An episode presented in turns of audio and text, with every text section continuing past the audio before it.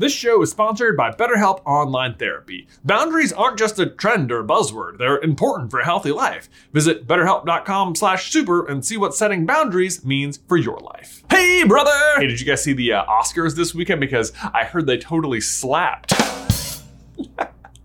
but no, yeah, I didn't actually watch them. Although what I can tell from my Twitter feed is that, uh, as a general rule of thumb, maybe uh, one, don't make fun of people's ailments, and two, uh, don't slap people.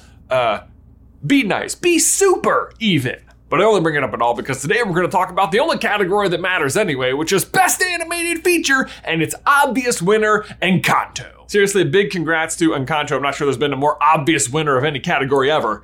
Well, except maybe Into the Spider Verse. If that didn't win, if that didn't win Best Animated, then I.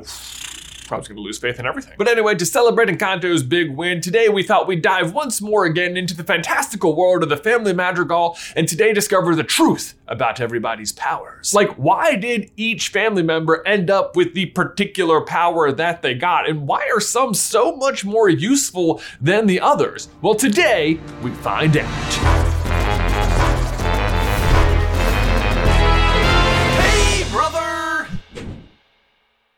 Guys, before we dive on into today's video, we need to give a huge thank you to today's sponsor, BetterHelp. Because relationships take work, whether it's your partner, your best friend, your family, they all need attention and care. But the one we most often forget about is the relationship we have with ourselves, which ironically is the most important one.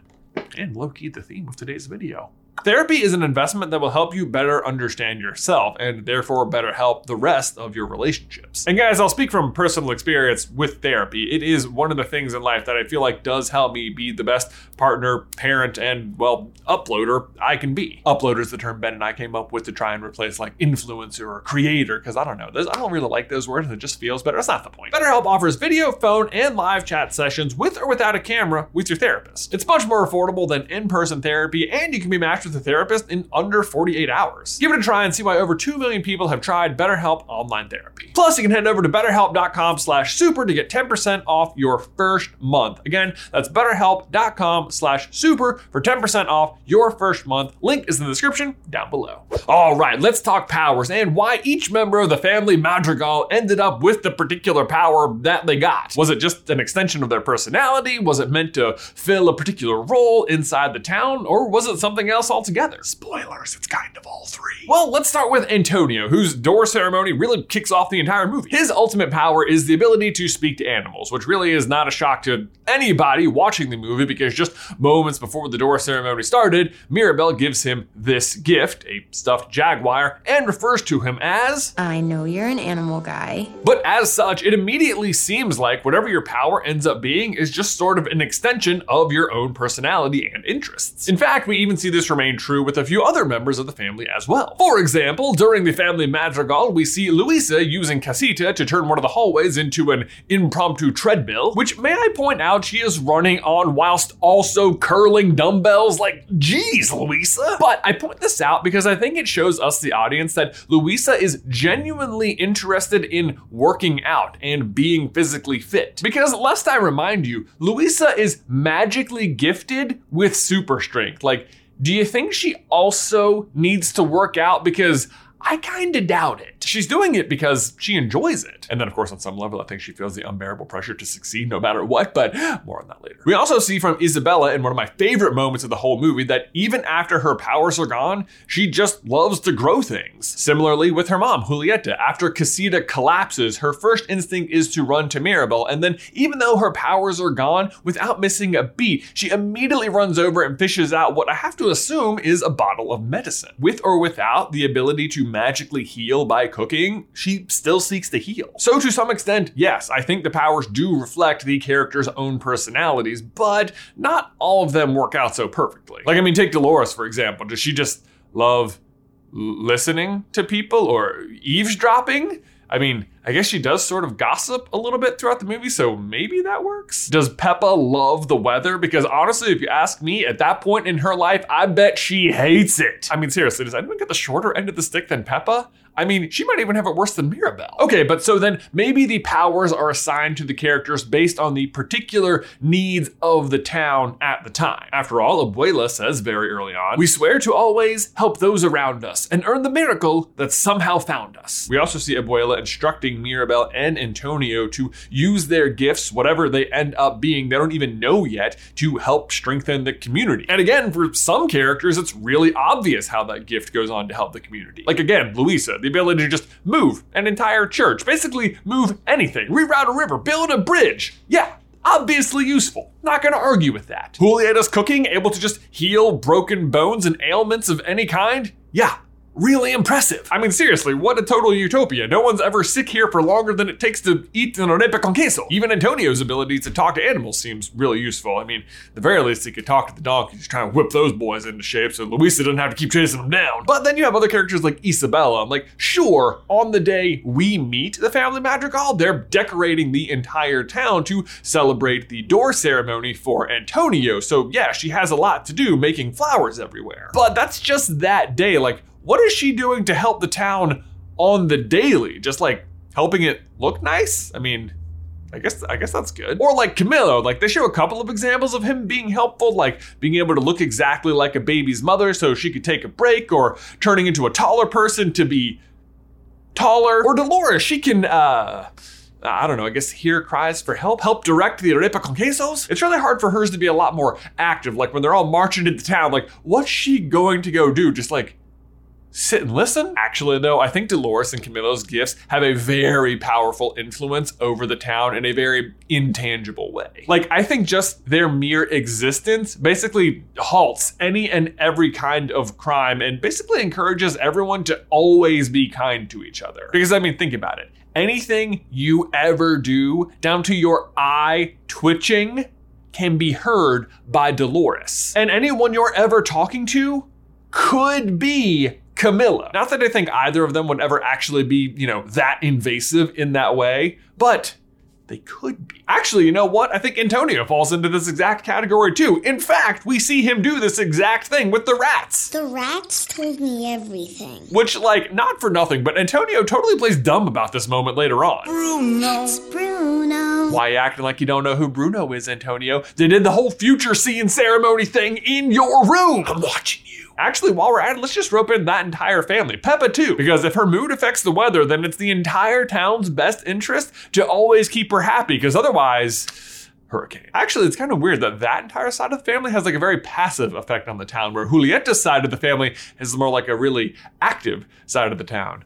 That somehow does not feel accidental. In any case, though, while personal interest and town usefulness are great, I think each of the characters' powers actually stems from something a little bit deeper. And as with so many things in this movie, stem from the pressure and stress brought from Abuela to be a perfect family. In fact, when you look at it, each character's power ends up being like a manifestation of whatever coping mechanism they use the most to deal with that stress. Coping mechanisms, in case you don't know, are strategies people often use in the face of stress and or trauma to help manage painful or difficult emotion. Coping mechanisms can help people adjust to stressful events while helping them maintain their emotional well-being. And typically in real life, these are incredibly helpful thing and take on like bazillions of forms, whether it's just like counting, breathing, going on walks, exercising, reading, all sorts of things. But the characters in the movies lean on these and therefore their powers really hard to the point where they never end up actually dealing with whatever the trauma is and it's to their detriment. Let's start with the triplets Julieta, Bruno, and Pepa. These three's powers have less to do with coping with the pressure to be perfect and more to do with coping about the fear of the unknown. Which makes sense because as infants, their father was murdered during an attack on their village and now their single mom is having to raise all three of them while also founding and running an entire town. Even as small children, I'm sure their world felt very out of control, and as such, each of their powers reflects a certain desire to have some control. Julieta's power is based in cooking, which is also a really common coping mechanism. Recipes tend to involve lists and exact measurements and predictable results, which you can recreate endlessly, which gives you a nice feeling of control. You know exactly what's going to happen when you're cooking. Bruno can literally see the future, something you'd think would offer him a sense of peace. You no longer have to wonder about what's going to happen. You literally get to know ahead of time. Unfortunately, he still doesn't know how people are going to react when he tells them the future, and they don't always like it. He told me my fish would die the next day. Dead. Pepa's is a little bit different though. Rather than with a concern of controlling her surroundings, hers is more a desire to control her emotions. Something she must have been told to do a lot as a kid, like put on a brave face. In fact, it's basically how people are still treating her as an adult. Like, they all know how her power works, but whenever they see a storm cloud on, it's never like anyone saying, Oh my god, Pepa, how are you feeling? What can I do to help? Would you like an arepa con queso? Instead, she's met with a lot of Pepa, turn off your cloud! Or, translation, Pepa, turn off your feelings! Pepa, you have a cloud. I know, Mama, but now I can't find Antonio. Interestingly, though, I think Pepa's actually capable of a lot more than we realize. By the end of the movie, when she feels a lot freer to express herself and has a much more healthy relationship with her emotions, we see that she can actually control the weather rather than it simply being controlled by however she's feeling. Throughout the entire movie, rain or precipitation or storms have been a reflection of a bad or upset mood, but at the end, she's able to happily create a hailstorm to help Luisa relax. Speaking of Luisa, though, let's move on to the grandchildren.